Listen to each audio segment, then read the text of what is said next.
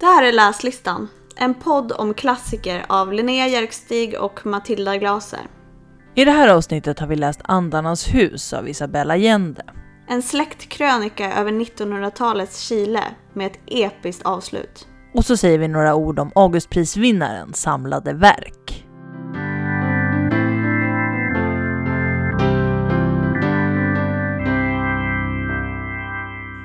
Hej Linnea! Hej Matilda!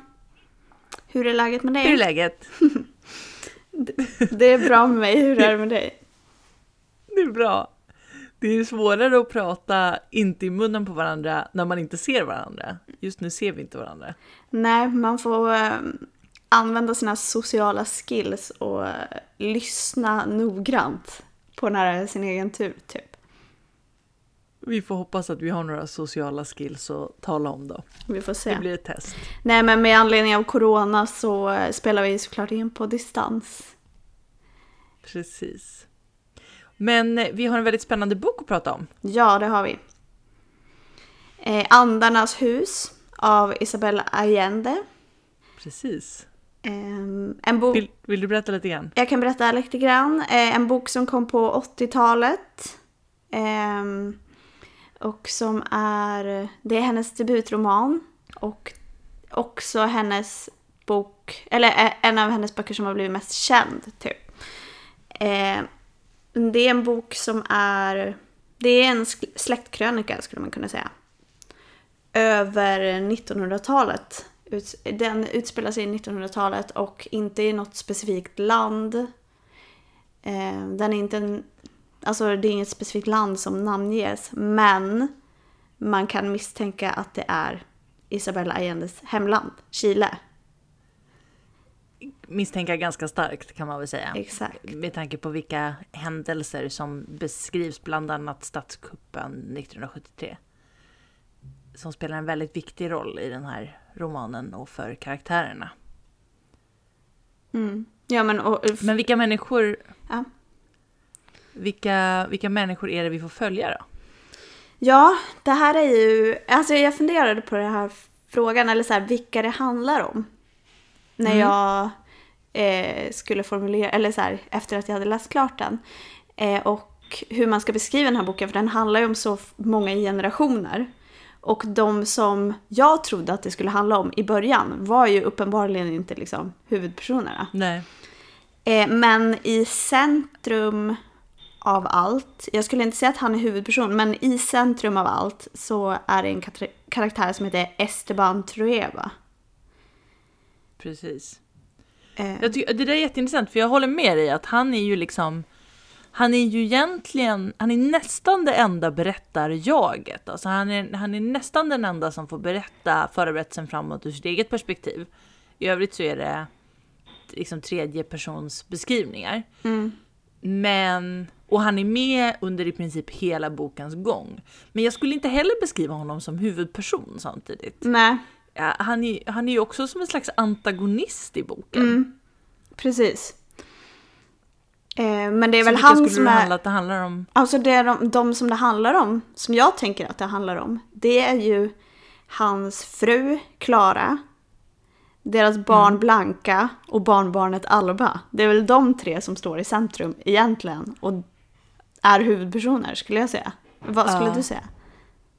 Ja, men jag håller med. Eh, på ett sätt är det ju hela familjen eh, med eh, även Blankas eh, bröder och Estebans eh, syster och hela Klaras familj innan dess med hennes eh, många syskon och föräldrar. Mm. Men om, man bara, om jag bara skulle välja några personer, då skulle jag säga att det, ja men liksom konstigt nog, det är liksom så här kvinnorna i Esteban Truebas liv skulle man kunna säga. Mm.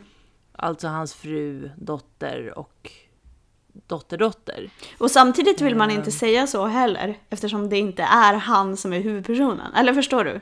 Nej, exakt, exakt. Exakt, han, han är ju... Men, men och, han, och det är delvis han kan man väl säga som sammanställer historien liksom och tittar tillbaka på historien. Så det är ju en viktig roll som han har. Men, eh, men de här kvinnorna är ju liksom de karaktärerna som man vill följa. Ja, men och om man funderar på vem som är berättare i romanen. Det får man ju egentligen inte reda på förrän i slutet. Eh, vem det är som har skrivit boken. Just det. Nej, För det är, den är väldigt metafiktiv, vi kan prata om det senare. Men det är ju Ja. en karaktär som skriver boken som vi läser. Liksom. Exakt. Men eh, vill och, du... Och snar... Ja, förlåt. ja, men man, man kanske snarare tänker sig att det är Esteban Trueba, men det är det ju inte. Nej, exakt. Eh, Och ibland tänker man att det är Klara också, men det är det inte heller. Nej. Men skulle du vilja... Jag ska ge dig en svår uppgift. Men jag tror att du kommer klara av den. Känn pressen. Wow. Kan, du, kan du berätta handlingen bara i den här boken? Snabbt, kortfattat. Nej men gud. Okej. Eh, nej, men, nej men som sagt, boken, boken följer eh, den här familjen eh, från, när, från faktiskt från Klaras familj när Esteban Trueba bara spelar en eh, liten biroll kan man väl säga. Från hennes barndom och framåt då över generationerna. Eh, den handlar om Eh, den handlar om kärlek, den handlar om relationer, den handlar om politik, den handlar om samhällsutvecklingen under 1900-talet. Mm. Eh, men framför allt så handlar den om människor, tänker jag. Mm. Och den handlar ganska mycket om män och kvinnor Mm. Och, också. och vad heter det? Klassamhället och makt. Mm. Skulle jag också vilja tillägga. Absolut. Absolut. Eh, och eh, den, den får ju liksom en, tycker jag, starkare politisk dimension mot slutet. Den börjar ju liksom handla mer och mer om politik senare under boken. Det är också i samband med att Esteban Trueba själv börjar engagera sig politiskt. Men samma typ av ämnen som i, som du säger, liksom makt och klass och den typen av frågor. Det behandlas ju genom hela boken eftersom att det här också är ett så utpräglat klassamhälle, nästan som någon sorts feodalsamhälle. Mm. Eh, Men därför handlar den om politik redan från början också. Fast karaktärerna inte är så politiska, även om de är det Nej. också. Alla driver någon form av kamp. Eller Ja. man kan väl säga typ att gemensamt för de här karaktärerna är att han Esteban Trueba, som vi kanske kan benämna som morfarn i familjen, eftersom han ja, till stor del är det. Eh, även om han inte är det genomgående i boken. Men där han är en typisk aristokrat. Eh, Ja. Medans hans barn och barnbarn och kvinnliga familjemedlemmar är väldigt socialistiska. Och driver den kampen. Så inom, in, bara inom familjen så finns det ju väldigt olika eh, ja, men, ideologier och var man står. Liksom. Ja men precis. Och, och han är väl lite så här, han är ju någon sorts liksom fallen aristokrat som kommer från en fin familj och eh, bland annat har ärvt eh, eh, liksom sina ägor som är någon sorts ranch liksom. Men hans pappa har ju typ supit bort hela förmögenheten så att han, han liksom i hans egen historieskrivning så börjar han ju från absolut noll och jobbar sig till den Absoluta liksom, toppen. F- f- framgång, extrema framgång och rikedom som han besitter. Eh, och det präglar ju också så mycket hans bild av att ja, men han är liksom så här väldigt, eh, typ, vad ska man säga, så här stereotyp eller liksom fyrkantig så här högerskildring. Att han, han är så här, folk måste, folk som inte tar sig fram i tillvaron, de är lata, typ så. Ja, att han inte riktigt Ehm. kan se eh, att han själv också är privilegierad typ.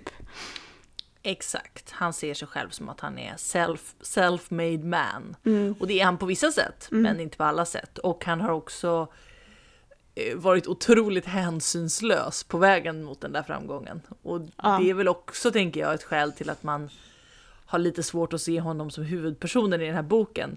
Är väl för att man ju absolut inte sympatiserar med Esteban Trueba under större delen av boken. Mm. Nej, han har ju verkligen eh, ja, men betett sig som ett svin. Och gör det genom hela boken.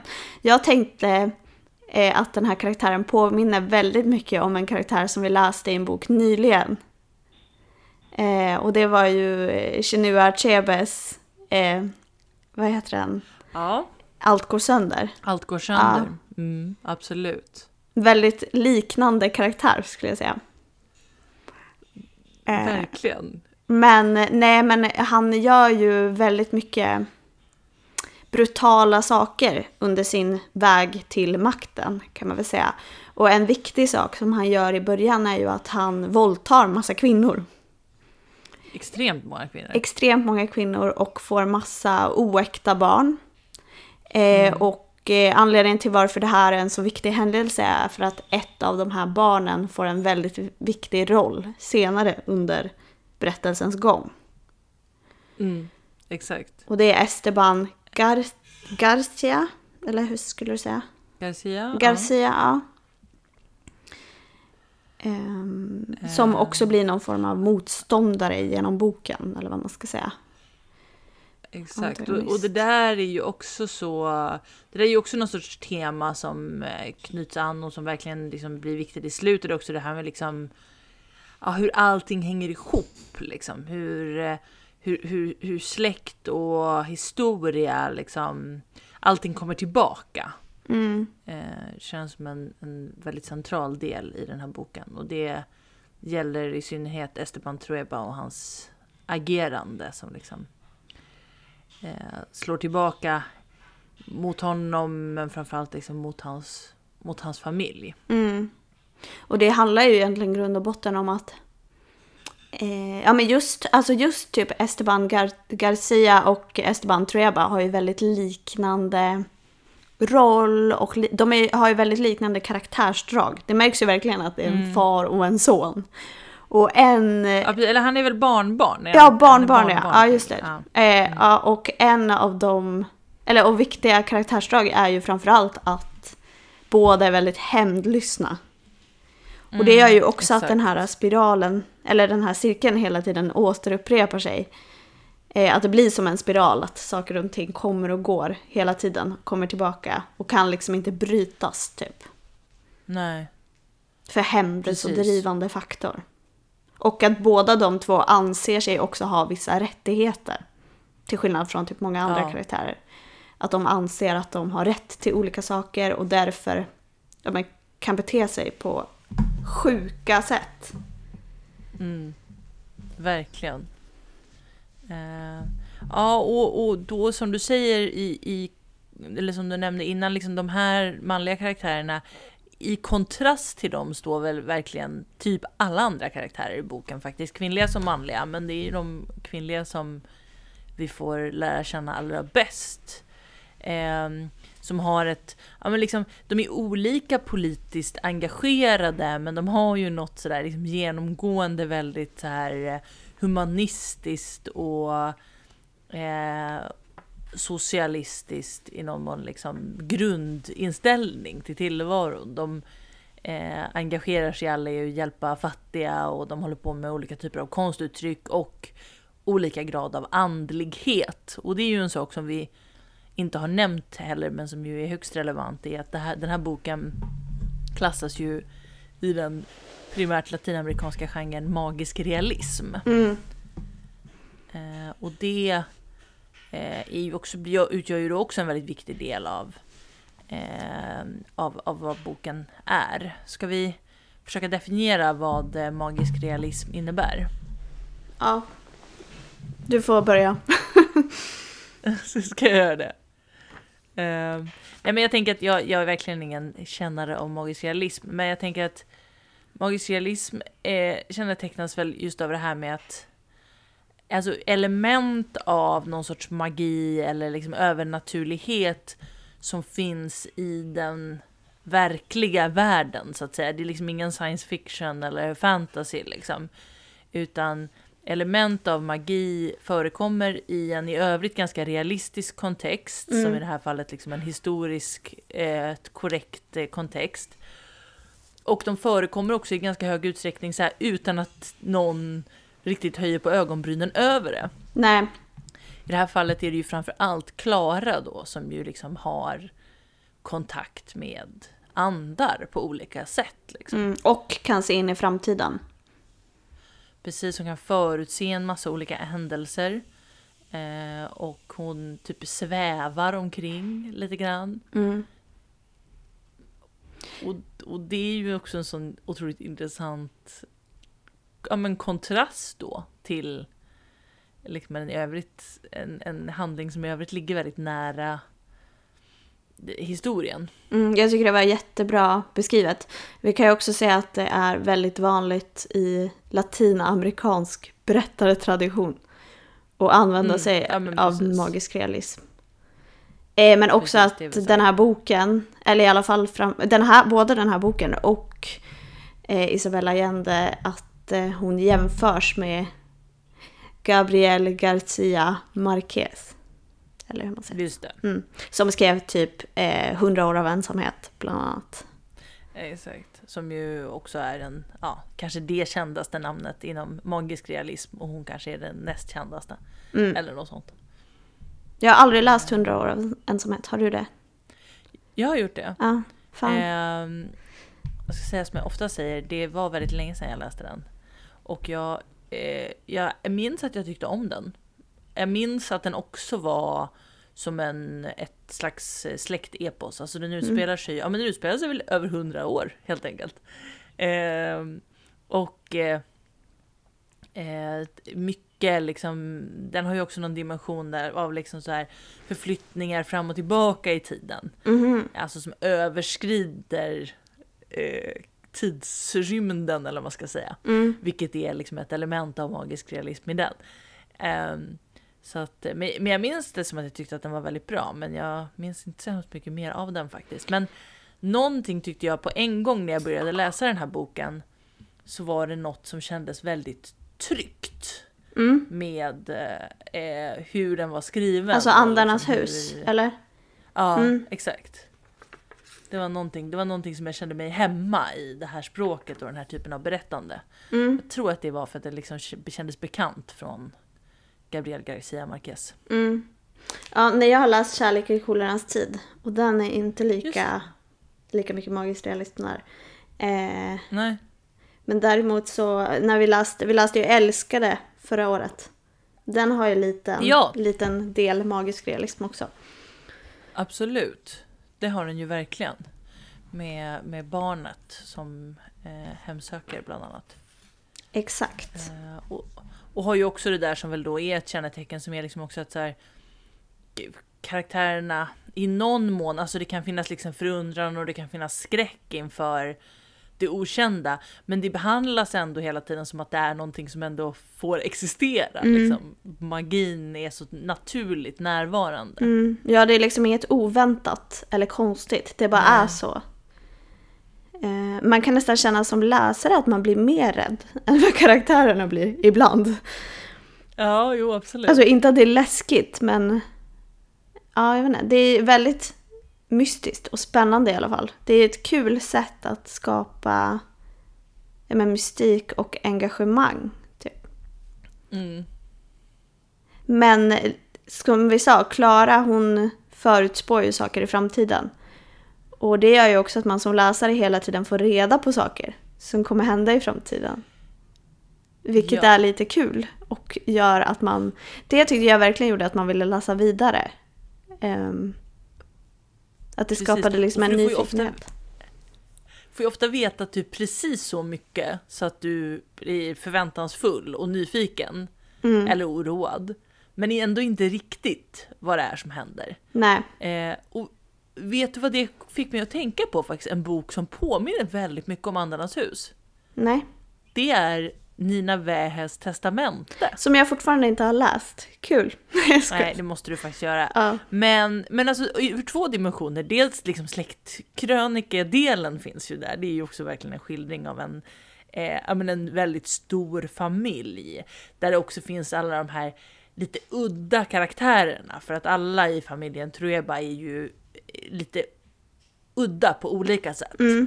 Eh, från väldigt karismatiska till ganska underliga typer och Esteban Trueba som är värst av dem alla.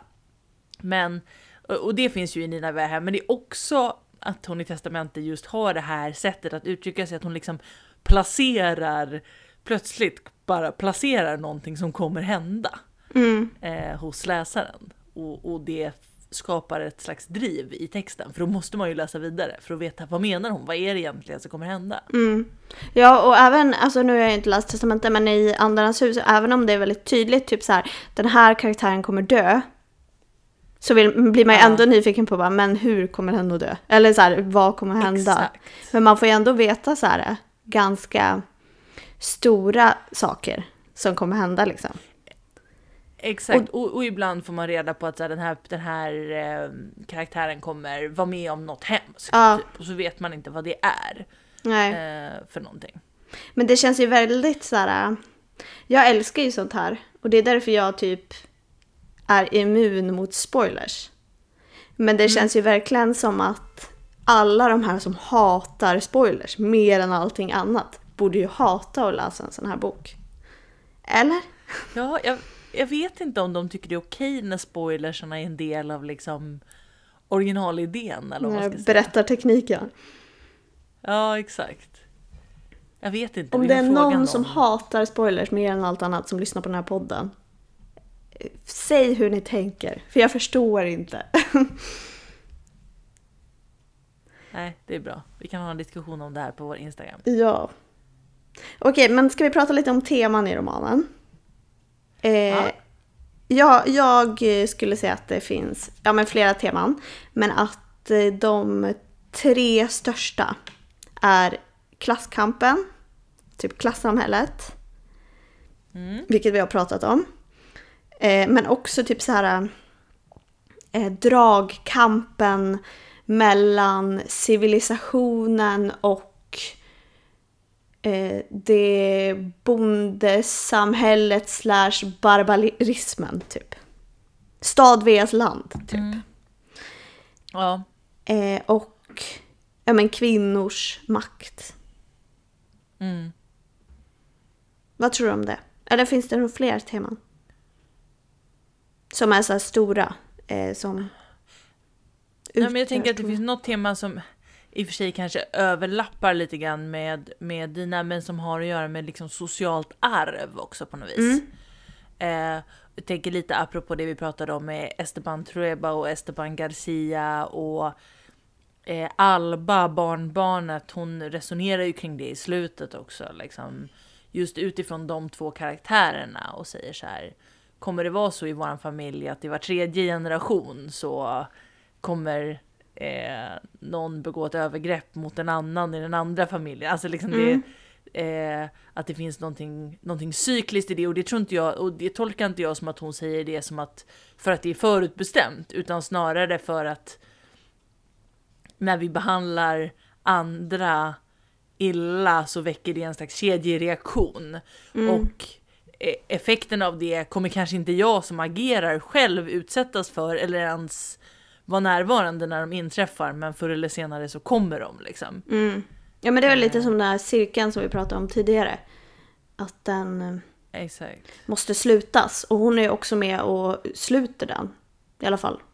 Precis. Men, Men hon uttrycker ju sig själv som att den också faktiskt kan fortfarande vara öppen. Liksom. mm, ja för det Eh, kan hon man inte veta. kontroll över det. Nej. Nej. Nej men det är ju såklart också ett jätteviktigt tema. Eh, Så handlar den ju mycket om ödet också. Men det, det kanske vi inte behöver prata om. Det är inte så stort. men ja. Nej, för jag håller med. Mycket handlar ju om typ arvet och var man föds. Och också lite så olika sätt att försöka ta sig ur det och bryta det. Vilket Mm. Esteban Garcia också gör. Alltså att han försöker göra det. Trots att han hamnar i den här ondskefulla, hämndlystna spiralen. Så Ja. eh, föds han ju ändå som jag menar, en bonde typ. Eh, och en enkel man. Men sen så lyckas han ju få makt och eh, ja men få liksom en ja, men få sin makt genom att gå med i polisen och militären. Så han tar ju liksom en annan bana eller typ en annat sätt att men får det han har rätt till. Enligt han Mm, själv. Liksom. Precis. Och han växer ju också upp i ett annat samhälle, tänker jag, än vad Esteban Trueba gör. Och det är väl också en, det kanske också är en dimension, eller det är också ett tema, tänker jag, Mm. som är liksom, och då är vi tillbaka i det där med liksom så samtidshistorien, att så här, skillnaden mellan att födas som Esteban Trueba gör antagligen sent 1800-tal och växa upp i det samhället och att växa upp i eh, liksom på 50, 60, 70-talen. Mm. Eh, med, om man, även om eh, eh, även om eh, Chile verkligen är ett klassamhälle även då så finns det väl liksom lite andra annan syn på, i alla fall ser man ju genom den här liksom socialistiska eh, vad ska man säga, so, de socialistiska strömningarna eh, att här, det finns en, helt, en, en generation som ser på ett helt annat sätt på eh, på klass och på vilka förutsättningar människor ska ha och så vidare. Mm. Ja, men jag och tänker att Esteban Trueba är ju inte med där liksom. Han, han är ju fortfarande kvar i det här gamla liksom. Ja, men jag tänker att det var det lite jag försökte beskriva med så här stad vs land. Just För att det är Ja, ju det liksom de som bor på landet och de som bor i stan, typ. Och de som bor i stan, eller om vi säger att Esteban Treba är, han är ju en av dem. Men att alla de är, alltså att de ser sig själv som så himla bra och perfekta och kan ja, men göra allt liksom. Men att deras handlingar visar tvärtom. Och visar typ att de är ganska inhumana, irrationella och typ bakåtsträvande. Medan de som bor typ på landet är lite mer praktiska och typ lite mer mänskliga, ser vägar framåt typ. Och att det blir en ganska stor skillnad där i romanen. Beroende på var man är uppvuxen och var man, ja, var man hör hemma eller vad man ska säga. Ja. Och, och sen är det alla de här karaktärerna som svävar emellan för att hela eh, Esteban Trueba och hans familj tillbringar ju liksom ömsom tid på landet då och ömsom i stan. Mm. Eh, och, jag, och jag tänker också att det är liksom intressant att alla hans barn och barnbarn de väljer ju en annan väg än vad han gör, som vi pratade om innan. Utom ett Och det där är ju en barn sån- typ. Eller jag skulle säga att Nicholas går ganska liknande Ja. väg. När han söker sin lycka i Ja. USA typ och blir rik. Ja, just det. Ja, men precis. Han blir inte högerpolitiker, men han blir typ någon sorts eh, hippie som sen blir någon sorts kapitalist-hippie, typ som börjar tjäna jättemycket pengar på att typ ha en sekt. ja, exakt. Det är Eh. jättekonstigt. Nej, det är sant. Men, men alla hans andra, eller hans två andra barn och hans dotter, eller hans barnbarn känns ju väldigt, de är väldigt ideologiskt drivna, de har liksom nära kopplingar till den växande socialiströrelsen och så vidare. Och det där är ju en sån himla besvikelse för Esteban Trueba eftersom att han då, ja, hur hans ideologi ser ut och att han själv har börjat engagera sig i högerpolitiken. Men samtidigt tänker jag att så är det ju också så mycket han som har liksom skapat någonstans här grogrunden för Mm. sina barns politiska engagemang. Liksom. Eh, och dels genom att eh, mycket av det har ju att göra med kontakterna med just gårdsfolket och att de själva har fått liksom bevittna klassamhället så nära inpå. Trots att de själva kommer från någon sorts överklass. Eh, men också att de får ja, men utbilda sig och eh, allt det där. Liksom. Mm. Ja men också bara det att Alltså de lever ju så nära gårdsfolket och eh, när de växer upp, eller Blanka när hon växer upp, så blir hon ju jättekär i en av, en av dem, alltså gårdsfolket. Mm. Eh, och eh, ja, men inleder en relation till honom och det är liksom hans, hennes stora kärlek för resten av livet. Eh, och det är också han som är pappan till hennes barn. Eh, vad heter det? Det. Alba. Eh, men också att vad heter det, när Esteban Trueba får reda på det, att han blir rasande och eh, inte kan tolerera det och sådär. Vilket ofta gör när man är barn att man blir ännu mer sugen på. Eller så här, att det är mer spännande. Ja, Så han uppmuntrar ju också genom att vara så jävla negativ, tänker jag.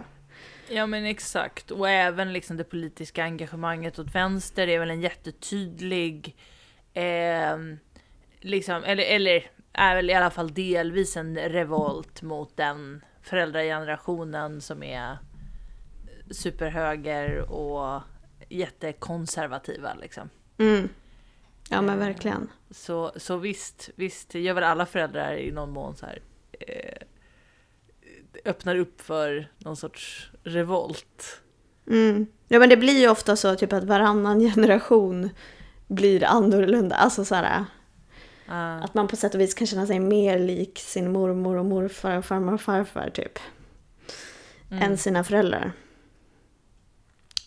Men, eller det behöver inte vara så generationsbundet heller, men att det liksom blir ofta, jag menar att det kommer liksom i cykler jämt. Eh, ja, nej men och ska vi prata lite om kvinnorna då? Deras makt. Ja, det tycker jag absolut att vi ska göra.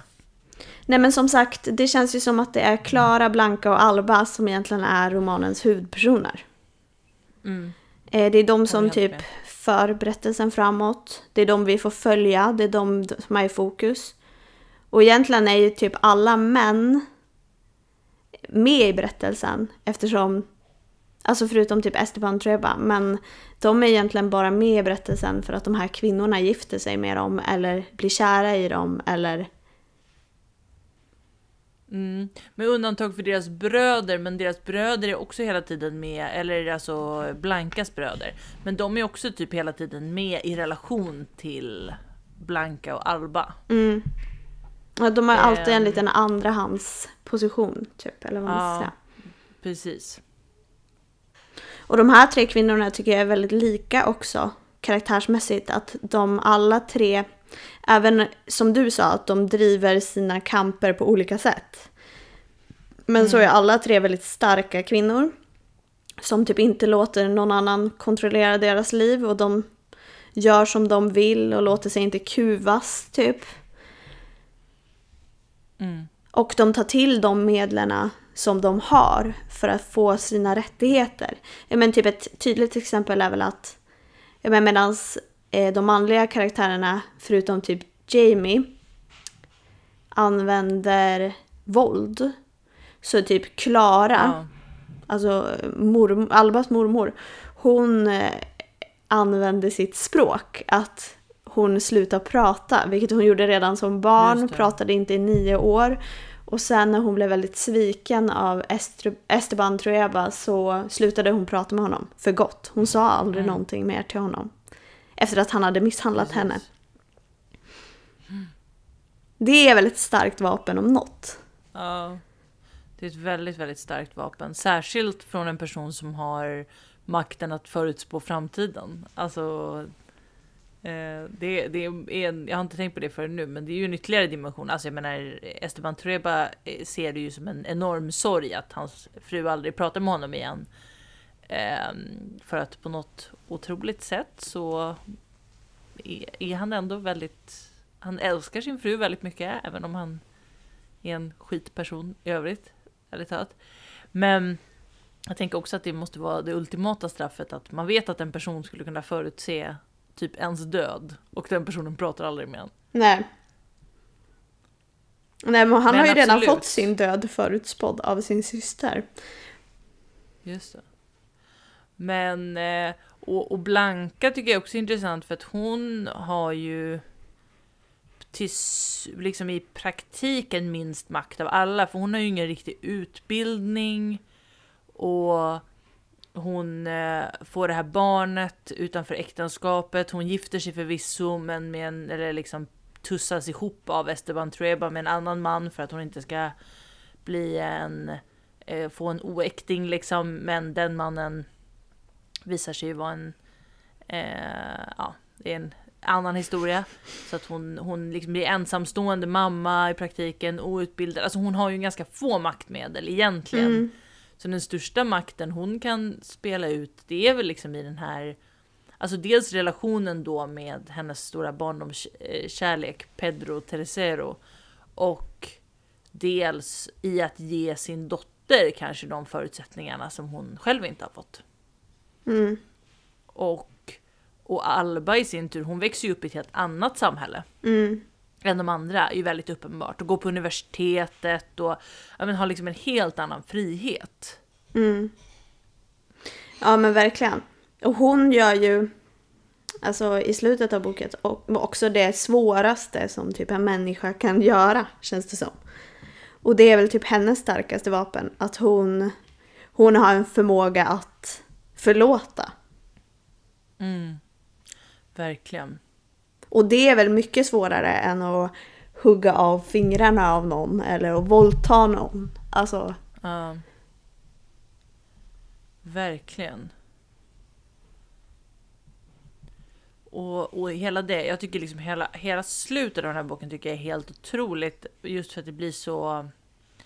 Det är så otroligt laddat och mättat. Från att liksom ha varit en bok där liksom kapitel kan svepa över flera år. mm, Eh, och det liksom kanske inte händer så jättemycket hela tiden utan det liksom handlar just om en familj som, eh, som, som, som lever vidare. Men sen mot slutet så blir det ju så otroligt, otroligt intensivt. mm, Och, och det är ju då efter att eh, den här statskuppen har inträffat. Och man ska väl säga det också, nu har vi inte vi pratat så mycket om Isabella Allende och vem hon är. Men vi kanske ska göra det. är ju allt...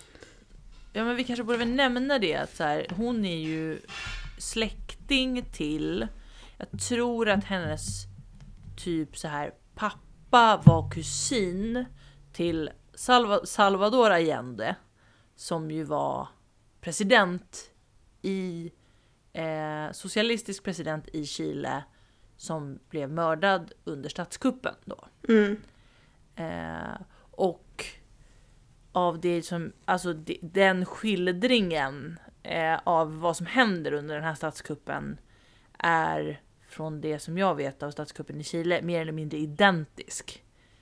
Eh, så där är det ju väldigt tydligt att hon har, ja men går, eh, ja men verkligen beskriver, beskriver någonting som hände i hennes samtid och i hennes Chile. När hon skriver den här boken så lever ju hon i exil liksom efter att ha flytt Chile efter statskuppen då. mm. Nej, det är jätteintressant. Ehm, Eh, Ja. Nej men vi kan ju också berätta, alltså så här, jag läste också om jag menar, hur hon kom på idén till den här boken. Och det har ju också med hennes Mm. familj att göra. Det var när hon fick reda på att hennes morfar var döende. Eh, och då skulle hon skriva ett brev till honom. Och då kunde hon liksom inte sluta skriva. Och så blev det den här boken. mm, Så då fattar man ju också att den här boken har väldigt stark koppling till ja, men hennes liv. Men framförallt kanske hennes liv som chilenare. mm. Men är det inte då jätteintressant om hon själv kommer från en släkt där i alla fall en av hennes släktingar är den här eh, socialistledaren som eh, bidrar till liksom ett helt sensationellt maktskifte i Chile som sedermera slås ner genom en statskupp som är liksom där eh, någon sorts extremhöger eh, militär stat tar över. Hon lever i, i exil från det, väljer att skriva en, krö, en släktkrönika med koppling till sin egen familj och väljer att i huvudperson, nej men det här pratar vi om, kanske inte huvudroll, men liksom i centrum av berättelsen sätta en höger våldsam burdus högerman som på många sätt bidrar till statskuppen. Mm. Jo, absolut. Men om man tänker att det är kvinnorna som står i centrum. Så är det ju socialisterna Ja. som står i centrum. Alltså det är de det handlar om. Ja, jo absolut. För att om Men jag man- det, Ja. För jag ja, men det är tänker bara så typ... mycket smartare än vad det hade behövt vara liksom. Ja men verkligen, det är så många saker som hon gör som är så smart. Men Mm. om man tänker, alltså om man läser boken eh, så läser man den ju ändå, även om det är huvudpersonen, så läser man ju den ju ändå ur, ur ett socialistiskt perspektiv. Eftersom den som berättar boken, den som skriver boken, ja vi måste säga det, den, det är en metafiktiv bok. Eh, så den Ja. som skriver, det är en karaktär i romanen som skriver boken och eh, i slutet nu säger jag vem det är, så spola om Mm. ni inte vill veta. Men i slutet får man reda på att det är Alba som har skrivit hela boken. Hela romanen. Just det. Även men, om, men, och, men och, även om hon har... Trueba har ju hjälpt till att sammanställa boken. Vilket ju också är intressant. Ja, jo det har han ju absolut. Och eh, i början så är det ju Klara som skriver, eller eftersom hon, Alba hittar ju Klaras anteckningsböcker och A- Klara har ju skrivit dagbok hela livet. Eh, så de första delarna av boken är ju egentligen Klaras dagbok. Det. Eh, och det är också därför, jag tyckte att det var lite svårt att komma in i den i början, men det är också därför som jag tyckte i alla fall att den första delen av boken hade ett annat språk och en annat perspektiv, att den berättades på ett mer barnsligt sätt, eller vad man ska säga. Det. För det hela börjar ju egentligen med att de pratar om en hund som kommer till familjen. Och det Just om något Ja, det är är, så- väl så här ur ett barns pers- perspektiv typ. Mm. Men också att de berättar om den här släktingen som typ åker luftballong och det är så här lite konstiga historier. Ah, Eh, och sen förstår man det i efterhand varför det var så konstigt i början, tänkte jag. just det. Ja, nej det har du helt rätt i, precis. Och den första meningen om hunden är också den avslutande meningen i boken och då läses den nu upp från eh, Klaras dagbok. Ja. Mm, exakt. Ba- Ja, gud vad Barabbas kom till innan. familjen Sjövägen, Precis. börjar han och slutar. Åh gud, ja, jag har inte tänkt på det. Men det har du helt rätt i, att den börjar ju liksom på något sätt väldigt sådär redogörande och att det börjar med att den handlar om den här hunden som inte som spelar en jätteviktig roll i början av boken och sen inte och sen försvinner ju hunden och är inte alls liksom en viktig karaktär längre. Men Nej, det är klart att för exakt. barnet Klara så var ju den liksom hennes älskade hund och därmed jätteviktig för henne. Då. Ja, och samma sak med den här släktingen som var äventyrare och byggde en luftballong och typ dog. Som också var så här, Precis. den hade ju ingen betydelse i boken, senare i boken. Det var ju bara en cool berättelse som ett barn gillade, typ. Mm. Men också, jag tycker också att det är roligt att Klara i sina anteckningar, hon antecknar ju hela sitt liv. Eh, och då Mm. så är det ju flera gånger i boken också som den blir väldigt tydligt metafiktiv. Och det är ju varje gång hon ska döpa ett barn. Eller döpa, eller när Alba ska döpas och när hennes barn ska döpas. Att de inte får Mm. döpas till någonting som någon annan i släkten redan har hetat. För då blir det så svårt att hålla reda på i Ah. anteckningarna. Just Och det tyckte jag var en lite till rolig... Esteban Truebas stora förtret som bara Ja. vill att eh, hans barn ska döpas efter honom. Exakt. Och det tyckte jag var en lite rolig blinkning till all annan litteratur som man aldrig kommer ihåg vem det var för att det finns en liten Catherine och en gammal Catherine och ja. Ja, det är faktiskt, det är faktiskt roligt ja. Och alla eh, karaktärer i, i historien som är utanför hennes kontroll, de envisas ju med att heta samma saker hela tiden.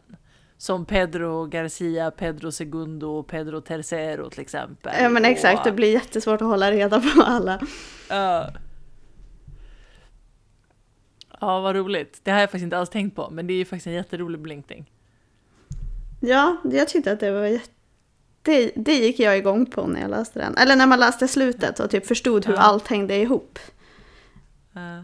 Och det tycker jag också Men- är så snyggt, för det hade hon inte behövt lägga in. Men den känns så Nej. genomarbetad typ, till varje liten Precis. mening. Ja, verkligen. Och jag tänkte på en annan grej apropå det här med att liksom låta Esteban Trueba vara, huvud, vara, vara i centrum Mm. för historien. Eh, för fram till sista kapitlet, där epi, epilogen är det väl liksom, så är det ju, han är den enda som får skriva ur, som får liksom berätta ur ett jag-perspektiv till Mm. exempel. Och som sagt, det, det är fascinerande. Dels sett ur att den är skriven, som du säger, ur något liksom socialistiskt perspektiv. Och han är liksom en höger, högermannen då. Men också just att det är en bok som enligt våran tolkning eh, handlar om kvinnor. Men där en så stor del av boken är de här liksom otroligt brutala beskrivningarna av hans övergrepp mot kvinnor. Mm. Jag tycker det finns något så modigt i att Isabella Allende kan beskriva det så. Alltså hon har en sån självsäkerhet som författare. När hon vågar lägga så mycket av handlingen i en sån man och i sånt agerande och liksom är självsäker nog att känna att vi som läsare kommer förstå att det är kvinnorna det handlar om. Och det lyckas hon ju med, för det gör vi ju. Mm. Ja men verkligen. Men också att, ja men som du säger att kvinnorna är, eller kvinnor, inga specifika kvinnor, eh, är ju delaktiga i hans jag-berättelse hela tiden. Fast de är offer Absolut. liksom. Ja, ja, visst. Det är ganska brutalt när man tänker på det på det sättet. Ja, verkligen. Och, och precis, både, både de här olika kvinnorna i alltså hans, hans, hans familj, men framför allt då de här ibland namnlösa våldtäktsoffren. Liksom. Mm. Ja, men grejen blir ju att man nästan ser dem mer som offer än kvinnorna i hans familj eftersom de också... Alltså de är ju också offer. Men de gör sig... Alltså så här, de vill inte vara ett offer. De bär liksom Nej. inte den, den rollen på det sättet som alla de här Nej, icke-namngivna gör. Och de har ju en röst på ett helt annat sätt. De, har så, mo- de, har, eh, de tillåts ha fler dimensioner Mm. än att bara vara ett offer också. På samma sätt som Esteban Trueba faktiskt också tillåts eh, ha fler dimensioner än att vara ett monster. Mm. Eh, han, han är ju ändå liksom en... Eh, mitt i allt det här så är han ju en ganska komplex person och framförallt blir han det mer och mer mot slutet av boken. Mm. Och framförallt när Alba är- kommer. Precis. Och liksom på något sätt ändå mjuknar och framför allt tänker jag får se så tydligt konsekvenserna av sitt agerande. Mm.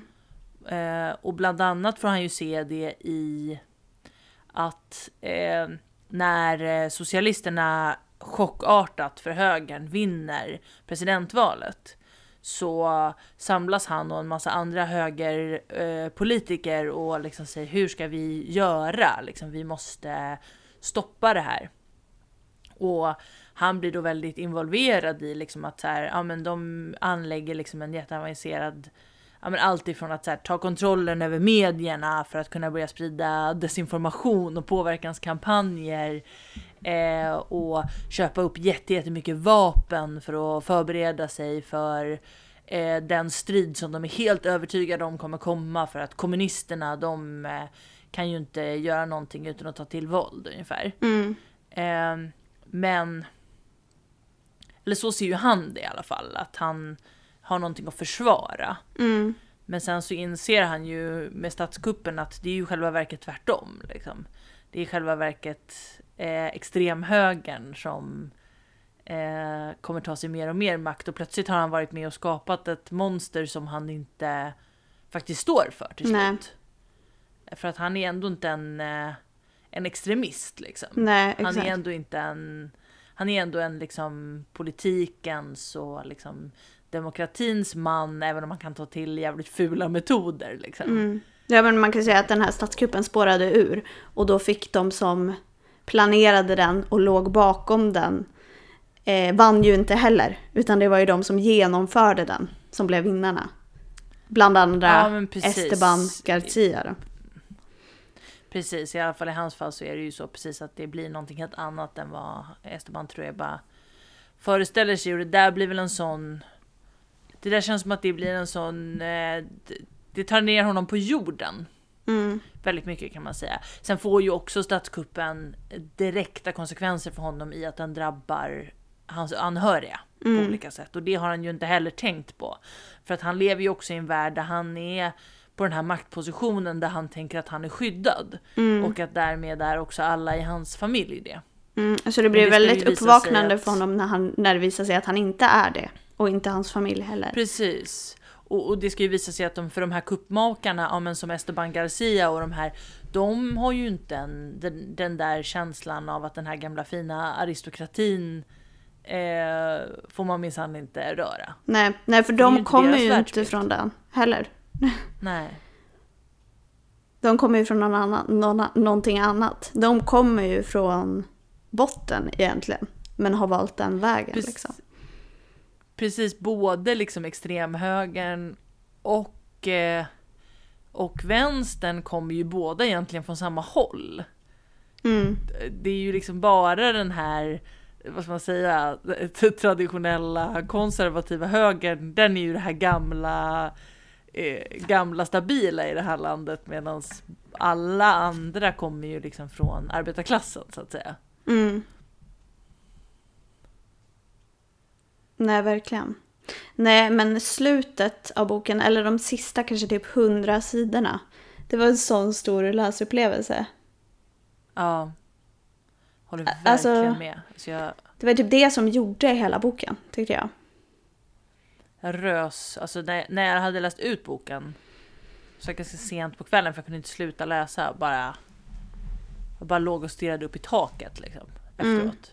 För att jag var så drabbad Ja, jag... av boken och jag dels som sagt de otroligt dramatiska scenerna i slutet men också av just som du sa innan hur, man hur hon knyter ihop det liksom. ja, ja, men det är typ ett episkt slut, skulle man kunna säga. Mm, verkligen, verkligen. Tyvärr hade jag inte tid att typ ligga och fundera så mycket på den efteråt för att jag började jobba sex på morgonen. Och eh, av någon sjuk anledning så vaknade jag fyra och var pigg och jag bara Nej, jag måste läsa innan jobbet. Så jag läste ut den precis innan jag skulle börja. Ah, Men det är ett tecken på att det är en bra bok. Att man vaknar fyra på natten, Ja. ska börja jobba två timmar senare och tänker bara perfekt, då hinner jag läsa. Verkligen. Det är ett väldigt bra tecken. Jag var också tvungen att smsa min mamma det första jag gjorde när jag hade läst ut den. Eftersom att hon har tjatat på mig i så många år om att Mm. läsa den här boken. Och nu när jag har läst den så då kunde jag ju bara skriva till henne och säga du hade rätt som vanligt. Jag borde ha läst den här boken för länge sedan. För jag tyckte verkligen att den var jätte, jättebra. Mm. Nej, jag kan bara instämma. Jag tycker också, om vi pratar om det, jag skulle bara säga avslutande det här me- metafiktiva och bara att det är så snyggt också att det är liksom en nerskriven berättelse. För då blir det ju också som så här, jag menar, ett sätt att bevara och föra vidare på. Eh, och då blir det ju som både, alltså hela boken är ju egentligen ett personligt och politiskt vad heter det, vittnesmål. Både av Isabella Allende men också liksom av alla de här karaktärerna. Mm. Och det är kanske det som gör det så starkt. Verkligen. Och, och liksom det känns som att, eh, att att det kan vara så personligt. Det känns personligt liksom. Det känns som att eh, Isabella Allende skriver om någonting hon, hon känner. Men, men det känns, och, och det finns ju de här karaktärerna då som presidenten eller kandidaten som han heter först som då jag i alla fall tolkar som att det är Salvador Allende och det finns poeten som väl ska vara Pablo Neruda och lite sådär. Mm. Så det finns de här jätte, jättespecifika historiska eh, kopplingarna.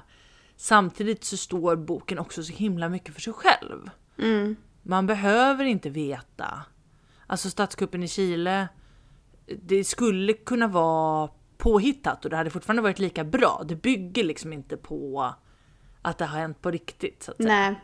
Och man behöver inte heller ha någon liksom kunskap sen innan för att kunna ta till sig den. Nej. Utan det är ju bara en Absolut fantastisk berättelse inte. också liksom. Men om man har den kunskapen som du ha, verkar ha mycket mer än vad jag har.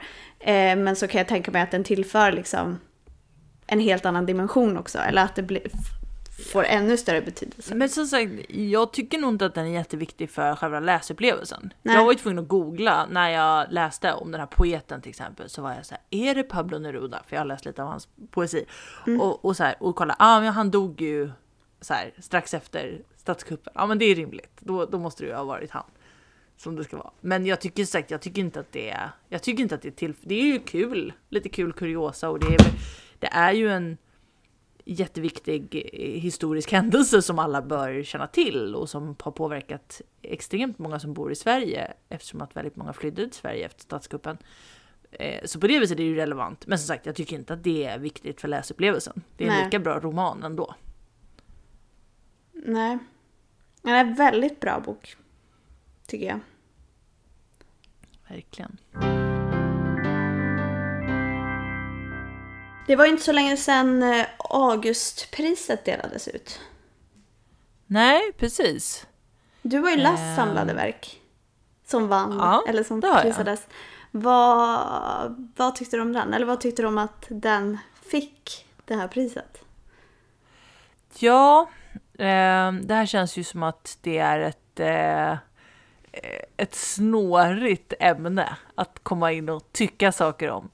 Eh, nej, men samlade verk har ju varit väldigt eh, omdebatterad. Eh, den var först extremt hyllad när den kom ut och sen så följde det ju någon sorts intressant debatt typ i slutet på sommaren eh, om huruvida den verkligen var så bra som alla sa eller inte. Jättekonstig debatt tycker jag personligen. Jag Helt följ- oavsett om man... Jag följde den fast jag inte hade läst den. Följde den med glädje för jag tyckte typ att den var jätterolig. Det var ju typ bråk på kultursidorna. Ja absolut, det var ju som att kolla på så här Jerry Springer typ, fast litteraturmotsvarigheten. Ja, det var kul. Eh, samtidigt som jag tycker att själva, själva debatten i sig, alltså det är alltid kul precis när liksom profilerade kulturskribenter ska eh, dissa varandra, men jag tycker att det är en jättekonstig diskussion, det är ett jättekon, det är konstigt inlägg att så här, skriva om andras eh, andras kritik, liksom, Mm. litteraturkritik. Jag tycker det är konstigt. Ja, nej det var. Ehm, med det sagt, jag läste ju den här boken förra sommaren någon gång. Jag pratade om den i ett avsnitt av podden, fast då hade jag faktiskt inte läst ut den. Nej, just det. Eh, men eh, det gjorde jag ju kort därefter och jag kan väl säga att jag absolut förstår eh, varför den här boken har fått Augustpriset. Jag tyckte att den var väldigt, väldigt bra. Eh, jag tyckte att den var, ja men det var, den var ett nöje att läsa, så kan man säga. Mm. Jag tyckte att den var ett nöje att läsa från början till slut. Eh, språket är väldigt, väldigt behagligt. Eh, den känns väldigt liksom väl genomarbetad och den har en spännande dramaturgi. Liksom. Man, man vill, trots att liksom boken är så pass lång och eh, så, så är, är det otroligt spännande eh, vad som ska hända i den tyckte jag i alla fall. Mm. Sen kan jag känna när jag nu tittar tillbaka på den så här ett halvår senare att den har inte lämnat jättedjupa avtryck i mig. Och det säger jag inte nödvändigtvis att alla böcker måste göra. Men så är det när jag tittar tillbaka på den nu. Liksom. Mm. Det är inte en bok som jag har gått runt och tänkt på i efterhand. Sådär. Det vill man ju ändå att en bok som får det priset ska göra. Eh, Ja, så, så det skulle väl eventuellt då vara det som jag liksom kan förstå invändningarna mot. Att den Mm. är en sån här bok som liksom, den gör ingen missnöjd för att den bara är objektivt sett liksom otroligt välskriven. mm. Men kanske inte heller banbrytande. Men jag kommer liksom- ihåg, det var en kritiker i Aftonbladet som skrev precis när den hade kommit, när han hade läst den, att det var den bästa debutromanen han hade läst sen under hela sin tid på Aftonbladet. och Han hade jobbat där i typ 20 år eller någonting. Wow. Eh, man skulle vilja veta vad han tycker om den i efterhand typ. Fast ja, han gör ju en professionell skulle säga- bedömning. Men... Eh, jag tror du skulle säga, uh, man skulle vilja veta vad han tyckte om Andarnas hus. Jaha, nej. Men, nej men och... Vad heter Nej, det var väldigt, väldigt starka ord. Väldigt starka. Fast då var det också om en debutroman. Så det är ju Mm. kanske skillnad om man tänker på en debutroman och en Augustprisad roman. Alltså så. Mm, mm, mm. Men jag har precis börjat läsa den. Jag började läsa den i morse faktiskt, när vi spelade in. Eh, och jag har läst typ 100 sidor. Jag, jag känner så här, den har ju väldigt eh, bra driv. Man kommer in i den direkt och liksom sugs in. Ehm, så jag har väldigt goda förhoppningar om den. Jag är ju Det blir sugen på att läsa jättespännande den. att höra. Ja, jag får berätta. När, när vad heter det, det här avsnittet kommer ut så hoppas jag att jag har läst ut den. Då kanske jag får skriva någon rad på Instagram. Ja, men det måste du göra. Det ser jag fram emot. Mm. Har du läst något annat bra den senaste tiden? Det har jag faktiskt. Jag har läst en bok som heter Antiken. Eh, som också är en debut. Ja. Av Hanna Johansson. Har du läst den? Den jag, nej, men jag vill jättegärna läsa den. Ja, jag, du kan få låna min om du vill. Den är väldigt bra. Tack. Eh, nej, men lite roligt med... Den har, den har en liten vag koppling till Andarnas hus. Eh, och det är att den också börjar som den slutade. med samma mening. Ah. Snyggt. Snyggt. Nej men jag vet inte, jag tycker typ Väldigt att det är snyggt. ganska ovanligt nu i böcker. Mm. Men då tyckte jag att det var lite roligt att jag hade läst två stycken på samma månad som hade det, det greppet. Mm. Nej men vad ska man säga? Den handlar om en kvinna i 30-årsåldern. Oklart, oklar exakt ålder. Eh, och hon är väldigt sökande skulle jag säga. Hon söker ett sammanhang men också en bekräftelse på sin existens typ. Eh, hon stöter på en kvinna i medelåldern som heter Helena och är konstnär. Hon intervjuar henne. Och då i samband med den här intervjun, eller i samband med deras möte, så bjuds hon också in till en grekisk stad där Helena har ett hus. Så hon får följa med Helena och hennes dotter till det här huset. Och någonting händer som gör att den här 30-åriga kvinnan som har varit typ besatt av Helena istället börjar titta åt hennes tonårsdotters, tonårsdotter Olgas håll. Eh, så man skulle kunna säga att det är lite så här komplicerad kärleksdrama som är lite Lolita-inspirerat. Fast med en kvinnlig förövare. Just det, det där har jag, läst om att den har liknat vid Lolita. Det är ju väldigt spännande. Mm. Verkligen. Eh, och det, det är ju lite likadant, likadant som med Lolita som vi har läst tidigare då. Eh, att eh, Humber, Humber eller hur man säger hans namn, som är liksom huvudpersonen i Lolita. Eh, och den här huvudpersonen, den här 30 ålder, 30-åriga kvinnan. Att man liksom, när man läser boken så tänker man inte så mycket på att de är förövare. Nej. Man får liksom samma känsla att man är lite på deras sida fast de egentligen ja, men, begår brott eller gör ytterst märkliga saker typ. Ah, gud vad spännande, för det var jag så imponerad över i Lolita att han lyckades med just det. Det känns som ett sånt otroligt konststycke. Att få en att känna sympati eller liksom eh, kunna acceptera den här eh, personens världsbild, hur skruvad den än är. Så att det låter ju som ett väldigt gott betyg att hon har lyckats med det. Mm. Ja men jag tycker att den var jättebra. Det var också en sån här bok som man jag, men, jag vet inte, det kändes som att man kom in i en tillvaro när man läste den. Man blev liksom helt uppslukad och det var väldigt så målande och... Jag vet inte, det är typ lite som när man så här... Jag vet inte, äter en apelsin som jag äter hela tiden nu och den är så här fruktig och saftig och man bara kan inte sluta äta den typ. Nej. Wow, vilken liknelse. Mm, verkligen, där fick jag till det. Wow.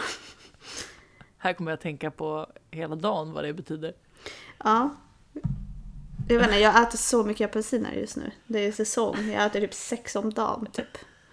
Nice. Eh, nej men och då kan jag också säga, jag har nämligen läst en till bok den här månaden som jag inte ska Aha, prata så mycket ja. om. Men det, Samtycket av Vanessa Springora, eller hur man säger hennes namn.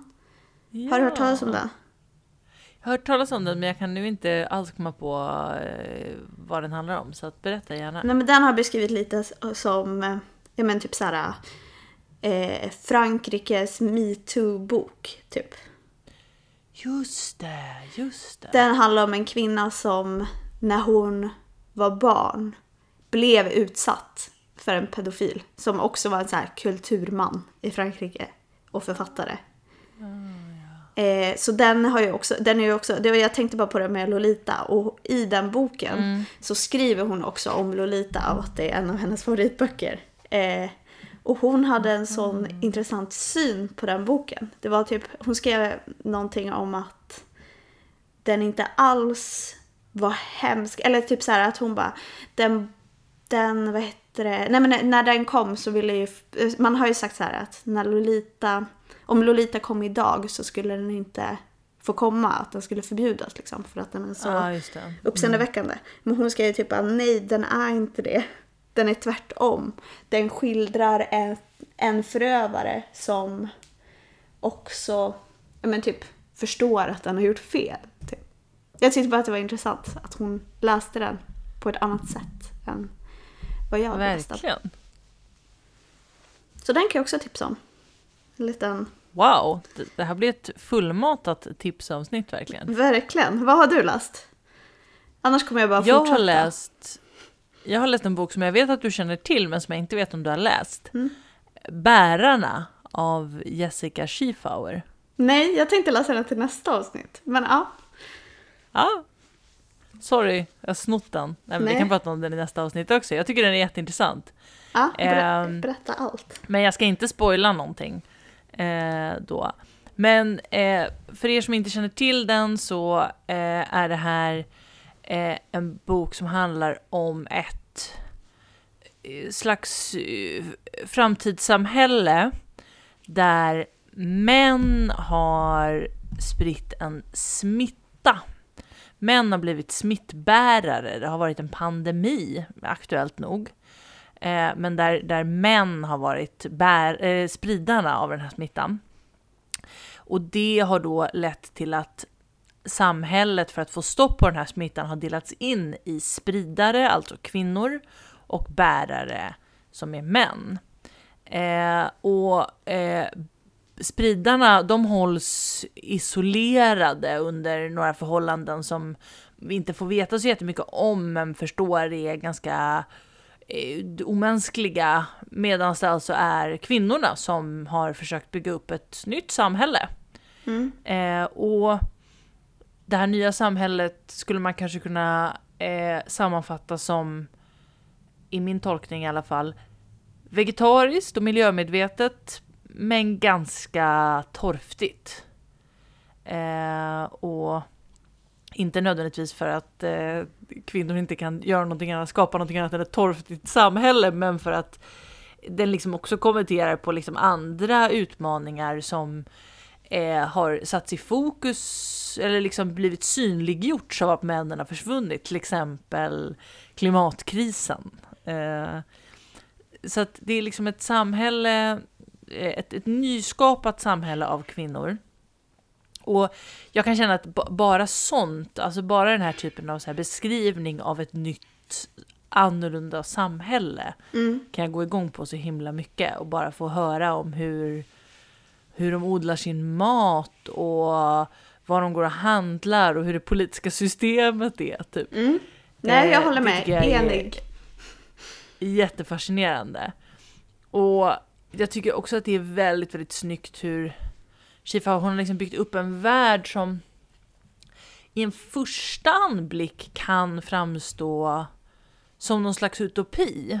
Mm. Eh, med risk för att låta eh, som Eh, att jag hatar män. Nej men liksom ett samhälle som är så här, men vi har fått en möjlighet till en nystart. Vi eh, ehm, gör oss av med eh, det som inte fungerade i det gamla samhället och vi försöker bygga upp ett nytt, liksom snällare, miljömedvetet samhälle typ. Men det som är så snyggt är att det liksom kommer krypande en stark känsla av att ja, är det här samhället verkligen så mycket bättre? Mm. Gud vad spännande.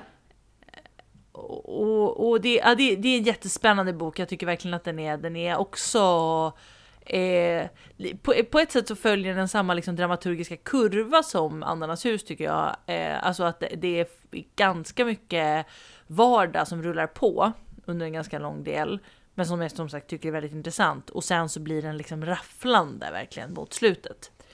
Eh, och vi har ju pratat tidigare om såna här i en värld utan män skildringar. Mm.